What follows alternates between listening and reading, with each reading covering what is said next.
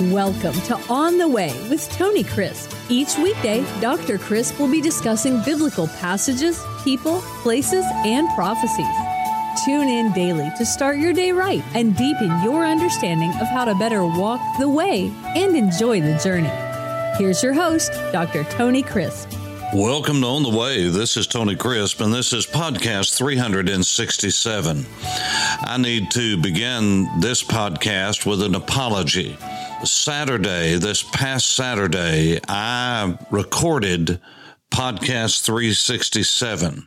Somehow or another, in my brilliance as a technological expert, I must have corrupted that file in some way or another.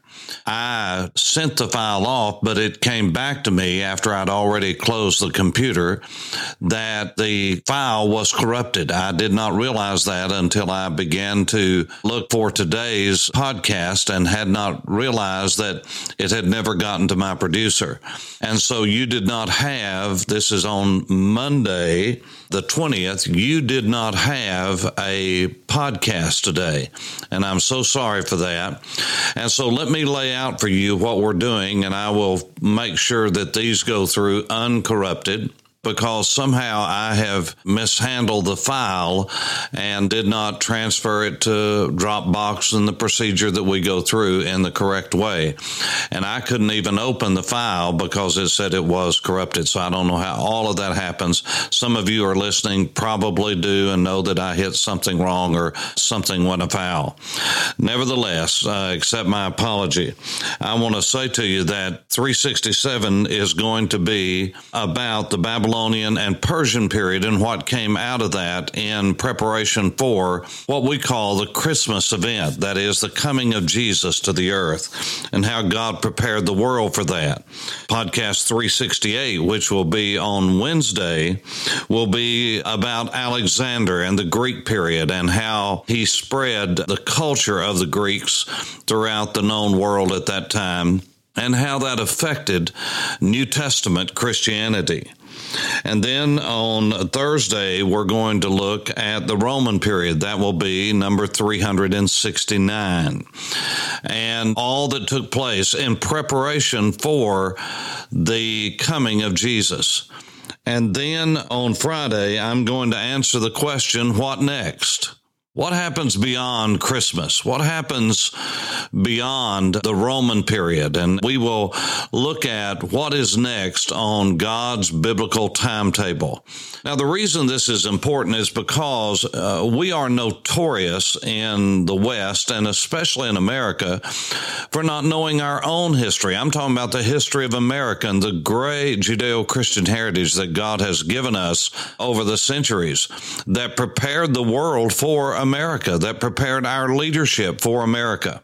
So I want to help you to understand that Jesus wasn't born into a vacuum. He was born at the right time, just when it was on God's timetable. And this is very important because many times we again live our lives looking at our own navel and we think the whole world revolves around the bubble that we're in. But you see, God moved human events along a timetable and he placed the people and the empires into alignment with his will. After all, God really is sovereign and God so appoints things to where everything works according to his good pleasure. And so I believe that with all of my heart. That's what the Bible teaches. That's why I believe it. It's not my experience. It is what God says and history proves it out. Again, history is his story.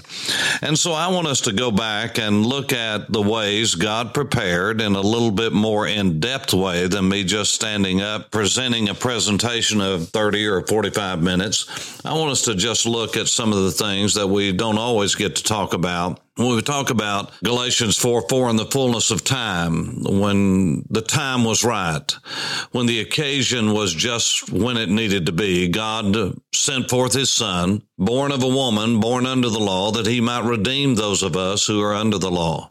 And the purpose for redemption is that he might make us his children. He does that through a couple of conceptual ways. First of all, we are born again. We are born from above. Just like we have a natural birth, a fleshly birth, born of water, we are also born of the Spirit if we're going to take part in the eternal kingdom of God. And then the Bible talks about adoption, whereby God chooses us and adopts us and gives us the status of adult sons. And he brings us into his family. And so God does that. And He prepared the world. He prepared the people. He brought Jesus, our Savior, through the loins and the lineage of Abraham, Isaac, and Jacob, of King David and the Judaic dynasty. God made unconditional covenants to Abraham and to David. That's why Matthew goes back in time and picks up Abraham and David. And in the first chapter, the first verse, this is the genealogy. This is the history. This is the ancestry of Jesus, the Messiah, who is the son of David, who is the son of Abraham.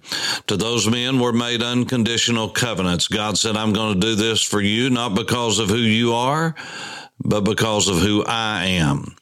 And I am the true and living God. And God brought to pass everything that he said he would. But you know the story. I'm not going to go through the 10 time periods that I break the Old Testament down in. I just want to go to that period of captivity. You see, God had warned his people that they were to not have other gods before them, no idol worship no graven images, nothing that would represent God because God is not representable in man's fashioning. God is spirit, and if we ever would know God, he has to come to us. We don't make our way to him. That's where the Tower of Babel fell. That's where all of the icons and idols fell. We cannot make a representation of who God is because God is spirit. And so God came to us, but he came to us through a family, a Jewish family. And he brought about the timing just right, just when it was time. But all of that took a time of preparation. Not only was he getting the people in place, but he was preparing the Jewish people for the mindset that they needed in order to have Messiah dwelling among them. And so God prepared the way. As you have heard me say, in 931 BC, Solomon died. His young son, Rehoboam, was not a good leader, and he listened to his peer group, who were other young men who were not seasoned in the Word of God and certainly were not seeking the face of God. And they advised Rehoboam in a bad way with uh, evil counsel, unwise counsel. He did not listen to the older men, listen to all of those who are in their 20s, 30s, and 40s 40s today. Get you some seasoned men around you who have lived life and experienced more than you have at this point. Doesn't matter what your Bible knowledge, what your theory is. Sooner or later, you got to have on job training and you've got to walk with men who have walked the way as long and just as deeply as you have and they'll help you along the way. They've sure helped me and still do. So Rehoboam didn't do that. And he listened to his peers and he split the kingdom in two. That northern kingdom that was led by Jeroboam, the son of Nebat, who caused Israel to sin, only just a little over 200 years and it was decimated by the Assyrians who came in and captured all of Samaria and, and would have, had it not been for the grace and mercy and providence of God, they would have have destroyed Judah as well and destroyed the temple that Solomon had built. But godly King Hezekiah realized his own inadequacies, his own limitations, and took the threats and the bullying of the Assyrian army to God himself, and God wiped out the army and sent them on their way packing.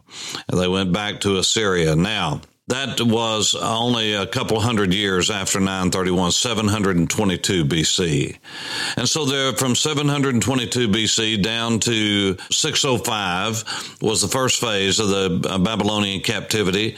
For a period of, of 70 years. They were in captivity, and a great portion were taken away from Jerusalem for a period of 70 years, from 605 to 535. Now, some would say, well, wait just a minute. The temple was destroyed in 586, and there was a second trip in 597 after 605. What are you talking about 535 and 605 being 70 years? Well, what I'm telling you is when the Babylonians were taken over by Cyrus, King Cyrus, the Persian, and the Persian armies in 539. The next year, in 538 BC, God, preparing the way for the Messiah, pressed upon Cyrus's heart, by the way, whom Isaiah had predicted some 200 years earlier that indeed this would happen and Cyrus was called by name. He's called the anointed of God 200 years or more before Cyrus was ever born. So God was in the preparation stage for Messiah then. And so the Bible says in 538, Cyrus issued a decree for the Jews to go back and rebuild the temple, rebuild Jerusalem, and that's exactly what they did. But it took three years to get enough Jews back. Uh, about 50,000 went back, and it it took three years to get everyone assembled, get them in the land, get them set up and their households set up. And it was 535 before they laid the foundation for the temple. So you remember they didn't have the earth moving equipment. They didn't have all the automobiles and modes of transportation we do today. They had to go in caravans. So they left in 538. They got over there in 538, but it was a couple of years after that before they had enough equipment and everything ready and all the people of a mindset to lay the foundation. They laid the foundation in one year and then they quit for 14 years. God sent Haggai and Zechariah, two fiery prophets. You can read their writings, the prophecies and the people started building again in 520 BC. It took them four years to finish it. So the second temple took five years, where the first one took seven years to build because of its magnificence and just how plush it was and uh, extravagant that it was. And it was incredible. And in 516, the second temple was dedicated. Now I count the captivity from a legal and technical way, a biblical way, from 586 BC when the worship center, the central worship center, the temple that Solomon built was destroyed until it was rebuilt was exactly 70 years. 516 is when it was the second temple was dedicated. But I spoke of 70 years from the standpoint of 605 down to 535 when the people literally went from captivity to freedom enough to begin to build the second temple. And so God was doing all that he was planning to do during this time. And as you know, after 400 BC, it was called the silent years because for 400 years after the close of Malachi, the prophet's last word that he spoke, it was 400 years before God spoke to Zechariah who was the father of the person we call John the Baptist. But God uh, wasn't just waiting around those 400 years. And even though he did not speak openly, he was working in the background. He was getting the kingdoms in line. He was getting everything he needed for the birth of his son into the world. And so when the temple was destroyed, the people were in captivity in Babylon and they were scattered across the face of the earth. They were not just all around Babylon and on the river Chebar with Ezekiel in the Mesopotamia Mesopotamia Valley, they were scattered across the face of the earth. Remember, the Assyrians scattered Jews everywhere across the known world at that time. And everywhere that the Jews went after the Babylonian exile, they began to assemble themselves in places where they would talk, they would have community, communication, and they would talk about Torah. They would remember the Moedim, the feasts, the festivals, the fast days. And those assembly halls and assembly houses were called Beit Knesset. Knesset is the word for assembly. Uh, Beit or Beth, B-E-T-H or B-E-I-T, Beit, the modern pronunciation, is the word for house, the house of assembly. Israel's modern day assembly. The parliament building is called the Knesset, the assembly building. And so these houses of community gathering were called Beit Knesset. Now that was changed during the days of Alexander when Koine Greek became the lingua franca, the language, the common language of the people. It was changed to synagogos. Synagogos is the Greek pronunciation, but in English we pronounce it not soon. We change the U to a Y rhythmically uh, when you transliterate. And so it's not synagogos, it's synagogos, the synagogue. And so there were synagogues, meeting places all over the known world. Why? Because the temple had been destroyed. There was no central place of worship. Now, the reason this is important is because after the substitutionary death, burial, and resurrection and ascension of Jesus, the apostles were scattered across across the face of the earth and people were preaching the gospel. But when the apostle Paul went into the various places in what was called Asia Minor during the days of the Greco-Roman world and into Greece and in every city they would go in, the first place they would go to, they would find the synagogos, the Beit Knesset, the synagogue. Why? Because uh, Saul was a rabbi. He had studied under the great uh, Gamaliel, the elder, who was a the chief student of Hillel, the great rabbi that just preceded Jesus. And it was a match made in heaven. That is, God had prepared Saul of Tarsus, who became the Apostle Paul, of course. And everywhere he would go, he would be welcomed in. And he, uh, during the days of, of, the synagogue, there would be a Torah portion read and uh, a portion from the prophets and from the writings. And then it would be explained. This is what Jesus was doing in Luke chapter 4, where it says, after his temptation in the desert, he came into his own city of Nazareth, and as was his custom on Shabbat, he went into the synagogue, into the Beit Knesset. They were everywhere. Anywhere there were just a few families, they would build a synagogue. That was priority. So everywhere that Saul of Tarsus went, he had a preaching point. That was not accident. That was God's providence and sovereignty. God set up preaching points all over the Greco-Roman world so that the gospel would have a lodging place immediately. And if you'll notice, the Bible says that Paul and Barnabas and later Paul and Silas would go into the synagogue and people say, yeah, but God turned his back on the Jews because they rejected. And we read where Paul shook off the dust of his feet. Yes, he did. And then he'd go right down the road to the next village and go right into the synagogue again. In other words, yes, that city may have rejected him, but where did he go next? He went right back into the synagogue. Why? Because the gospel is to the Jew first and then to the Gentile. Well, that's all I have for today. I've got a lot more, but that's, I know I'm getting long.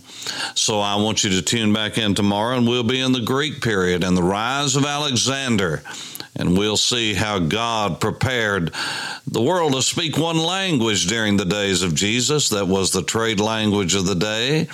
And how that he prepared the world philosophically, how he prepared the world from an incredible dynasty of Alexander that split into four different sections. And we'll see how they all work together as we get ready for the coming of the Messiah as we walk on the way. This is Tony Crisp. Thanks for listening to On the Way with Tony Crisp. Tune in every weekday for information on biblical passages, people, places, and prophecies. Fridays are for your questions. Email your questions to questions at tonycrisp.org, then just listen for your question to be answered on Friday's podcast. That's questions at tonycrisp.org. Thanks for listening and have a blessed day on the way.